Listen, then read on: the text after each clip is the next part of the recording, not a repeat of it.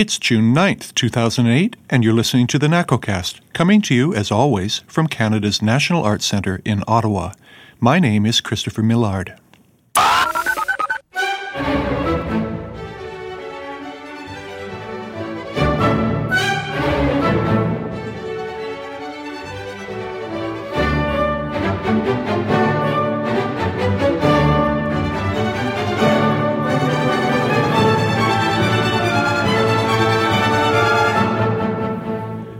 On this edition of the NACOcast, something a little different a trip to the forest. Musikalische Malerei, literally musical painting. We have so many examples in the orchestral literature where we find composers depicting specific landscapes through the use of instrumental color and the evocative character of various instruments. There is perhaps no greater example of this genre, and no example more studied and argued about than the second movement of Beethoven's Pastoral Symphony.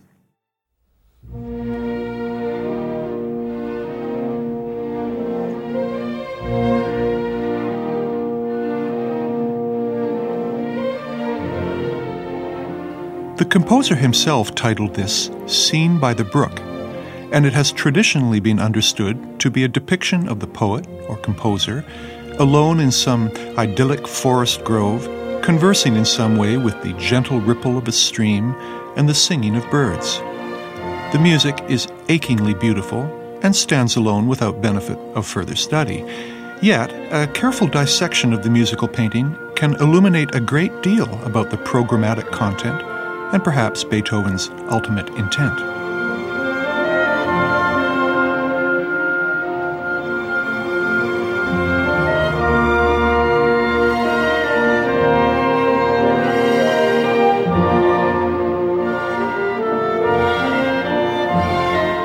Recently come upon a provocative study of Scene by the Brook by the eminent American musicologist Owen Jander.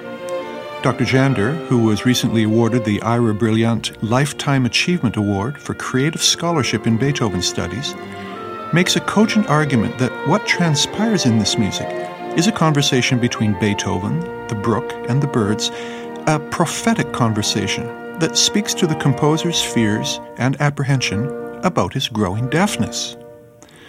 I'd like to take you through some of Dr. Jander's observations and hopefully give you a deeper appreciation for your next experience of the Pastoral Symphony.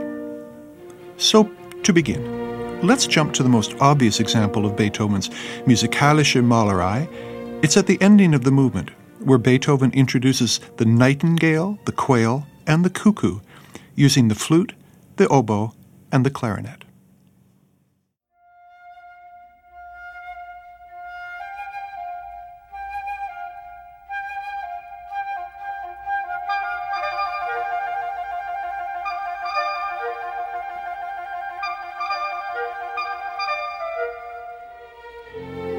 This is indeed a famous passage, a great example of musikalische Malerei, and one of the great representations of birds by any composer.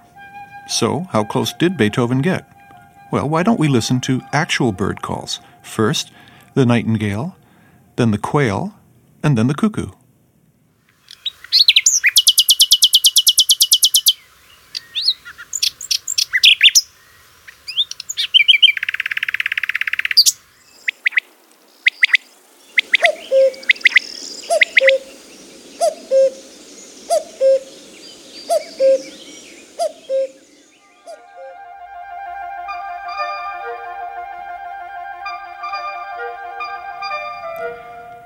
I think Beethoven came pretty close with the quail and the cuckoo. Well, perhaps the nightingale is a bit more problematic. But of course, the point is not to stretch the flute beyond recognition. And Beethoven himself said about this music that it is, quote, more a matter of feelings than of tone painting. Dr. Jander makes a fascinating argument that there's a cryptic design to the rhythms in this conversation of the birds, but we'll come back to that later. There is another bird song that appears much earlier in the movement and is, in fact, far more developed, a greater part of the musical material. It's the goldfinch.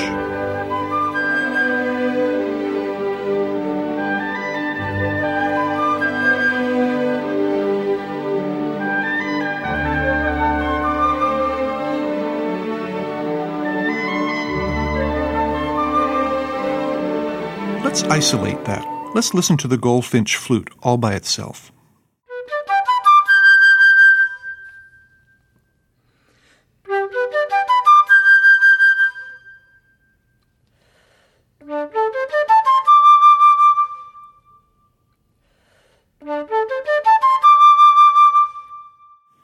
Interestingly, Beethoven wasn't the first to use this representation of the goldfinch.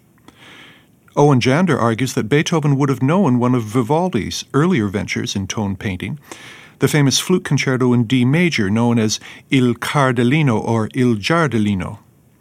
This is how Vivaldi depicted the goldfinch.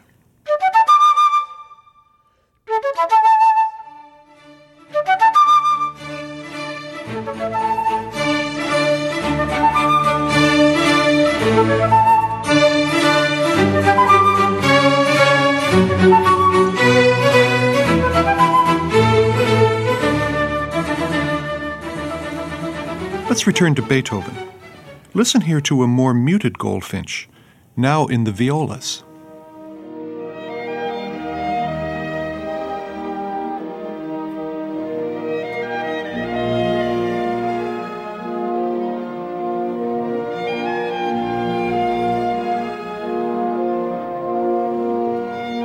And a little later, between bassoon, clarinet, and first violins.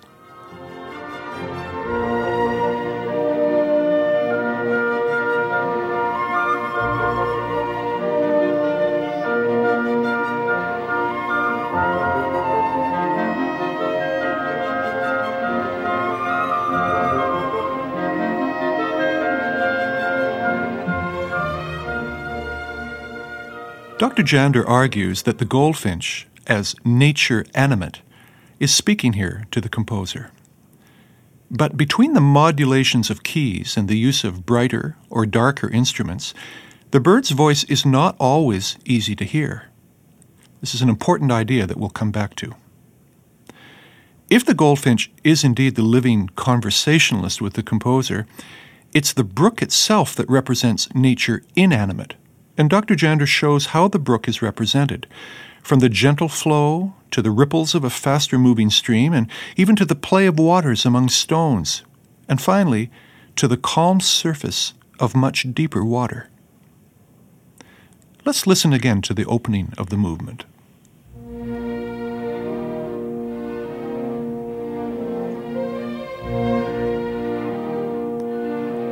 You can hear in the background the gentle flowing of the brook as cantabile eighth notes in 12 8 time. Let's listen to this with solo violin.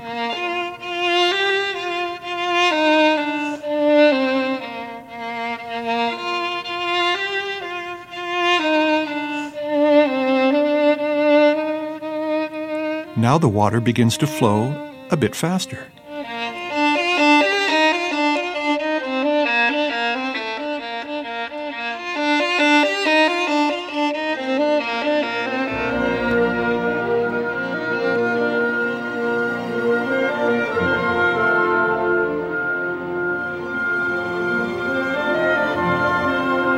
Here, the water splashes over some mild rapids.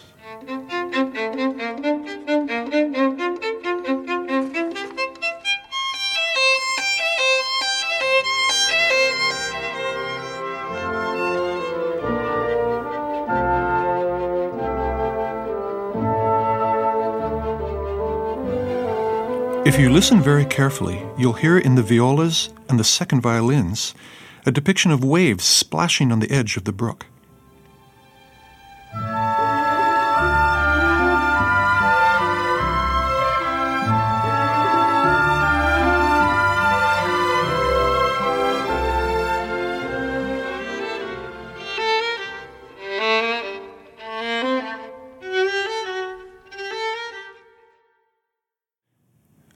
Later, we find the brook opening up into deeper and much calmer water. It becomes silent, and Beethoven sinks into the calm, deep, and perhaps gloomy key of G flat major.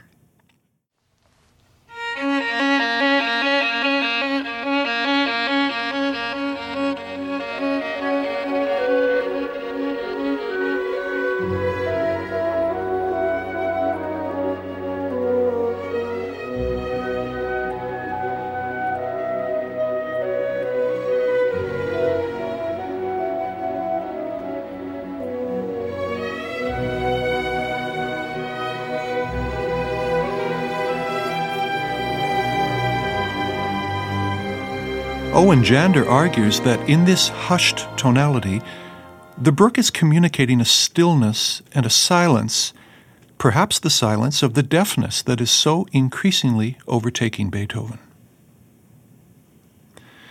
Of course, this tone painting is not entirely Beethoven's invention. Let's return briefly to Vivaldi for a wonderful example from Spring of the Four Seasons. To begin, here's the poetry that inspired Vivaldi. And so, on the pleasant, flowery meadow, to the delicate murmuring of leaves and grass, the goatherd sleeps, with his faithful dog at his side. Here is the murmuring of leaves.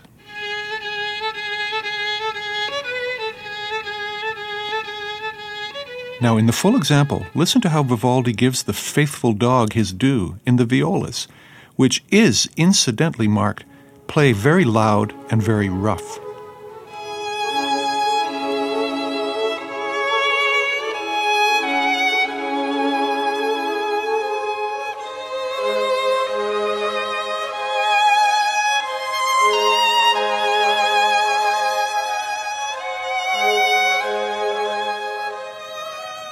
the violin solo floating above, floating above the murmuring leaves and the barking dog, is of course the dreaming shepherd.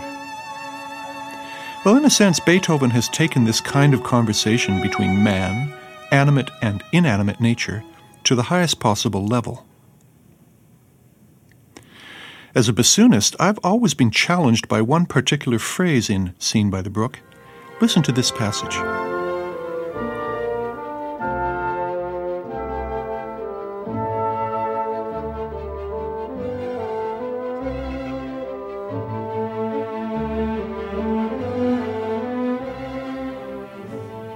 Is this a motive of hope? Well, Owen Jander thinks so. And he goes on to point how Hector Berlioz borrowed this very theme in his own pastoral scene from the slow movement of the Symphonie Fantastique.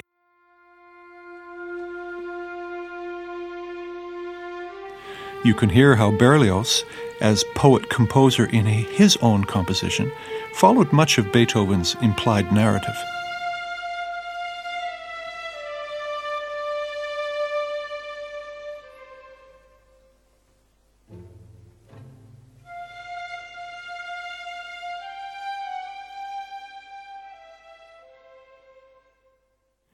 Well, with these examples in mind, let me take you through the whole movement of Scene by the Brook and outline the structure and perhaps the deeper meaning of the music, at least as Owen Jander sees it.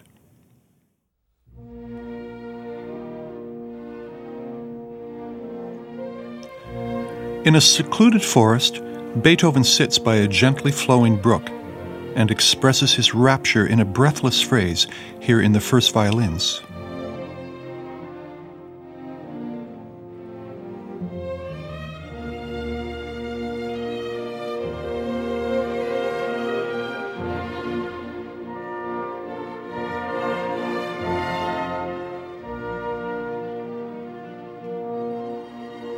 And now in the second violins, the violi and celli, we hear the brook rippling with increased activity. And the first violins, trilling on high B flats and Cs, represent the chirping of birds.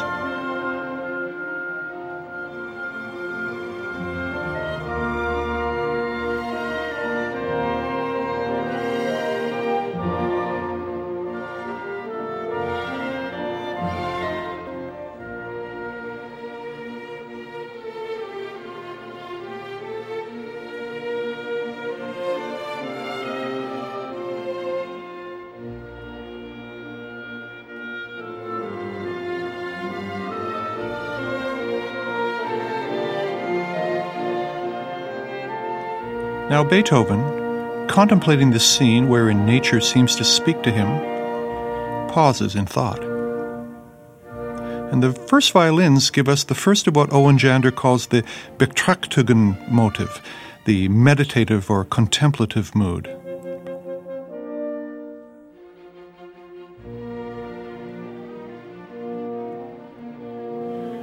Now, in these measures, we follow the composer through a gentle modulation to the key of F major, a tonality which speaks to a sense of growing optimism.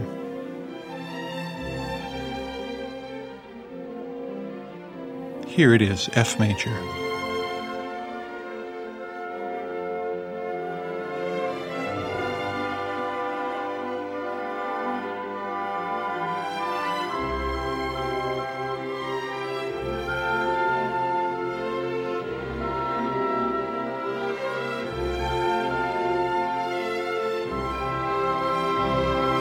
And now the first violins give us a faster moving stream,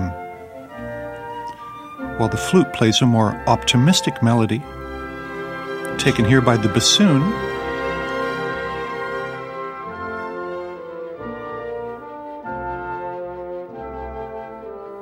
And now we hear the birds trilling in a more excited fashion.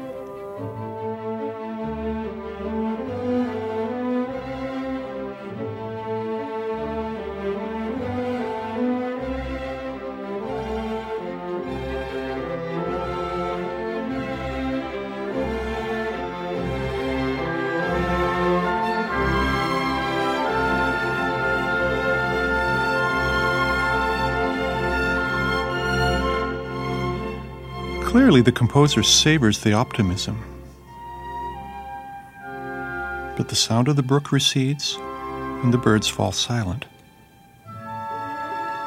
He returns to contemplation.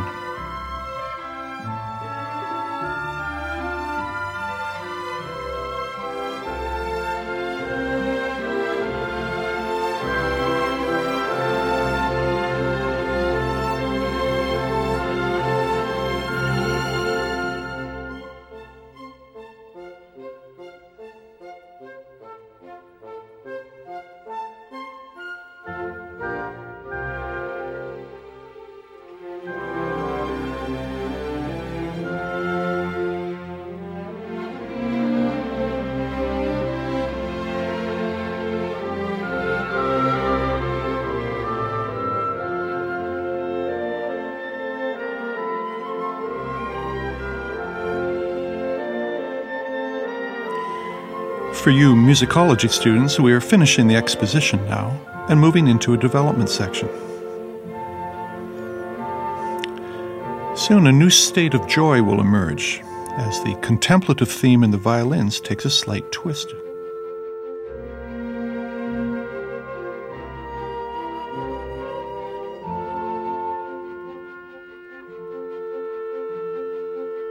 And now, in the flute, the bright call of the goldfinch in G major.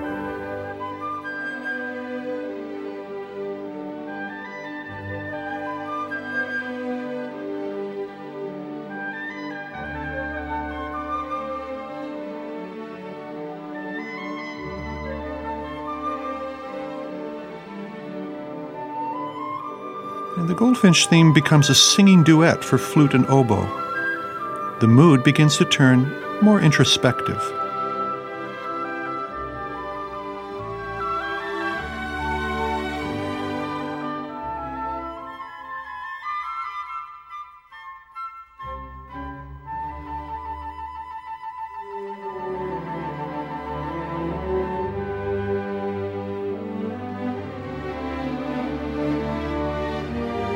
And now we move towards the new key of E flat major and a more subdued mood.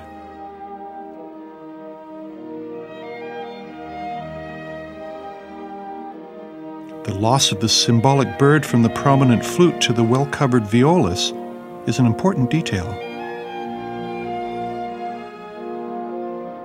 But we recall Beethoven's own words in the Heiligenstadt Testament.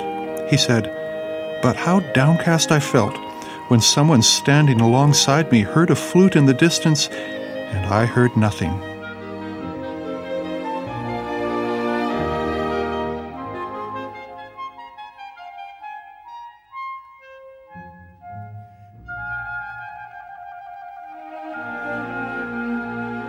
And now we enter the emotional center of the movement, a pensive withdrawal, first to the remote key of G flat major.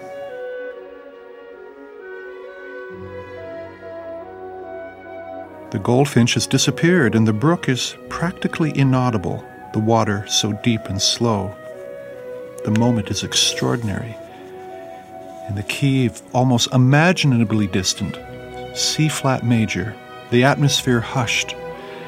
It's as if the whole scene is covered by the veil of Beethoven's increasing deafness.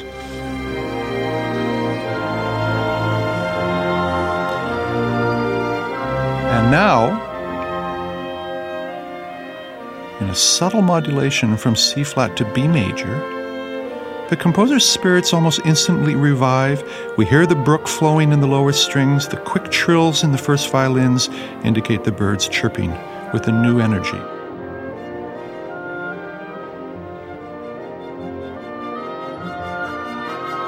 And now, the goldfinch transformed into a trio of bassoon, clarinet, and violin, leaping from instrument to instrument, branch to branch.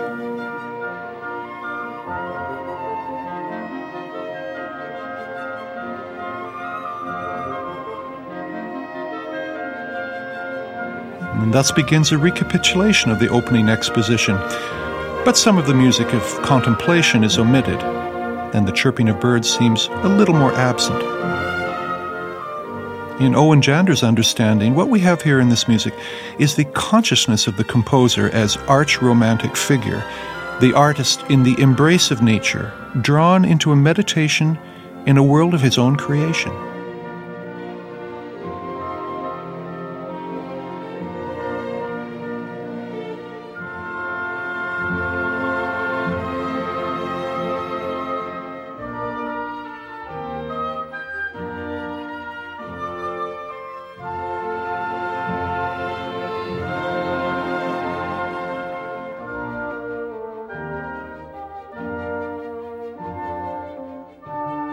Here's that theme of hope. You remember the one that Berlioz borrowed for his Symphonie Fantastique?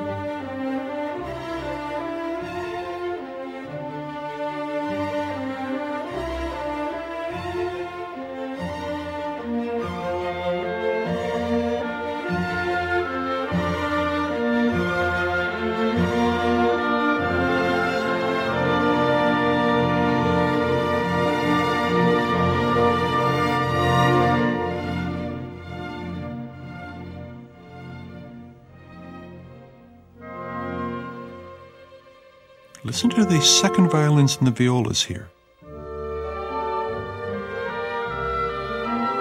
A little splashing of water on the rocks.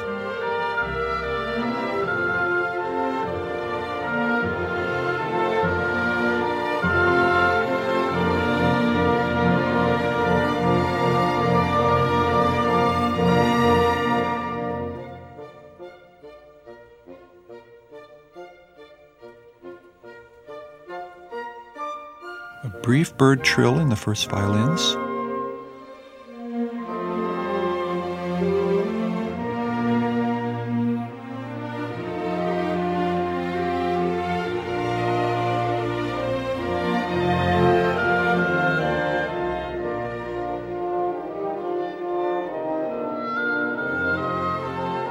Second violins, violi, celli, smoothly flowing water.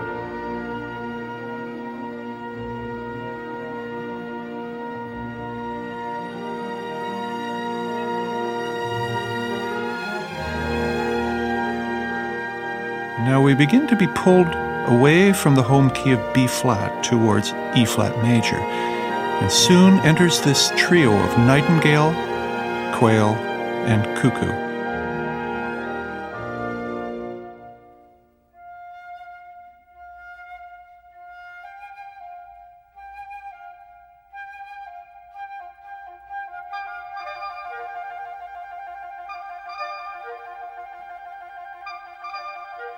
For Owen Jander, there is a cryptic message here. The cryptic key is in the rhythmic spacing of the oboe, imitating the quail. Three dotted rhythms, well spaced, followed quickly by a truncated, shorter addition, three long and one short. Now the violins, followed by bassoon and then oboe, offer a brief quote from the Betrachtungen motive, a moment of complete acceptance and resignation. The composer accepts the message of the trio of birds, and the movement comes to a calm and quiet close.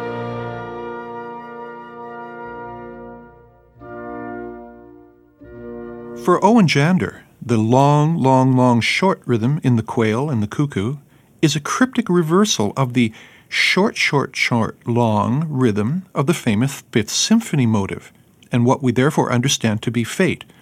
Ba ba ba ba. If he's right, Beethoven's conversation with the brook and the birds eventually leads to the bird trio as prophets of fate, and the fate implied is Beethoven's inevitable and impending deafness. What helps to substantiate Jander's argument is Beethoven's own words, scribbled in the notebooks along with the sketches for Scene by the Brook. He wrote, One leaves it to the listener to figure out the situations.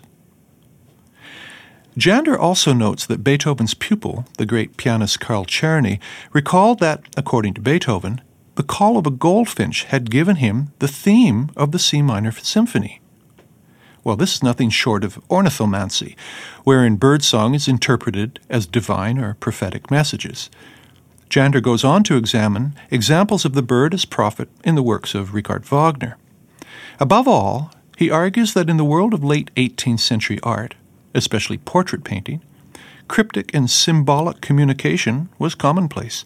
They were devices intended to tease the viewer into inquiry about the life of the subject. You know, musicology is an interesting discipline. Performing musicians are often a bit skeptical of studies of music which rely on reductive thinking and intellectual constructs. But the really great musicologists can lead us to a much deeper and more meaningful listening experience. So let me close with Owen Jander's own words. When all is said and done, what is intriguing about Beethoven's Scene by the Brook lies in the various levels at which this music can be experienced. On one hand, this second movement of Beethoven's Sixth Symphony can be listened to, of course, as purely abstract music. And at that most important level, obviously, it stands as the great work of art that it is. On the other hand, Beethoven instructs us that this movement is to be experienced as a scene by the brook, that depicts the picturesque sounds of the brook with concomitant calls of the birds of nature. At the end, we are to be aware that these birds are now the nightingale, the quail, and the cuckoo, with all their traditional associations. Can this symphonic movement then be experienced at an even more subtle and meaningful level? Such an experience merely requires that we listen to this music with ears informed by history. Well, I hope you've enjoyed these ideas. Those of you who want to read more can find Owen Jander's article, The Prophetic Conversation, in the Musical Quarterly, published by Oxford University Press. I'd also like to refer you to a wonderful article by Professor Jander entitled Music Putting the Program Back in Program Music. It's available through a quick search on the New York Times website.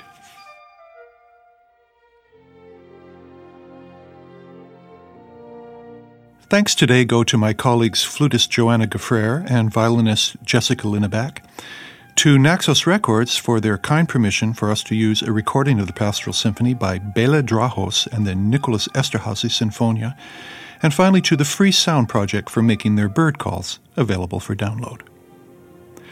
That's all for this edition of the NACOcast. Until next time, this is Christopher Millard for Canada's National Arts Centre Orchestra.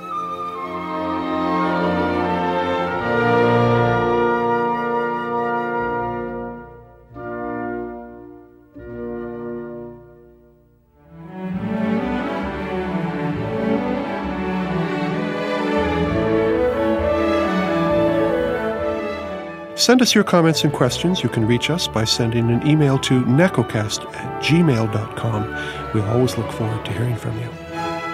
Don't forget, you can subscribe to this and other NAC podcasts by visiting nacpodcasts.ca, where you'll find our past episodes, subscription links, and instructions on how to subscribe. Don't forget to check out our sister podcast, Explore the Symphony, with Marjolaine Laroche and Jean Jacques Van Vlasselaer.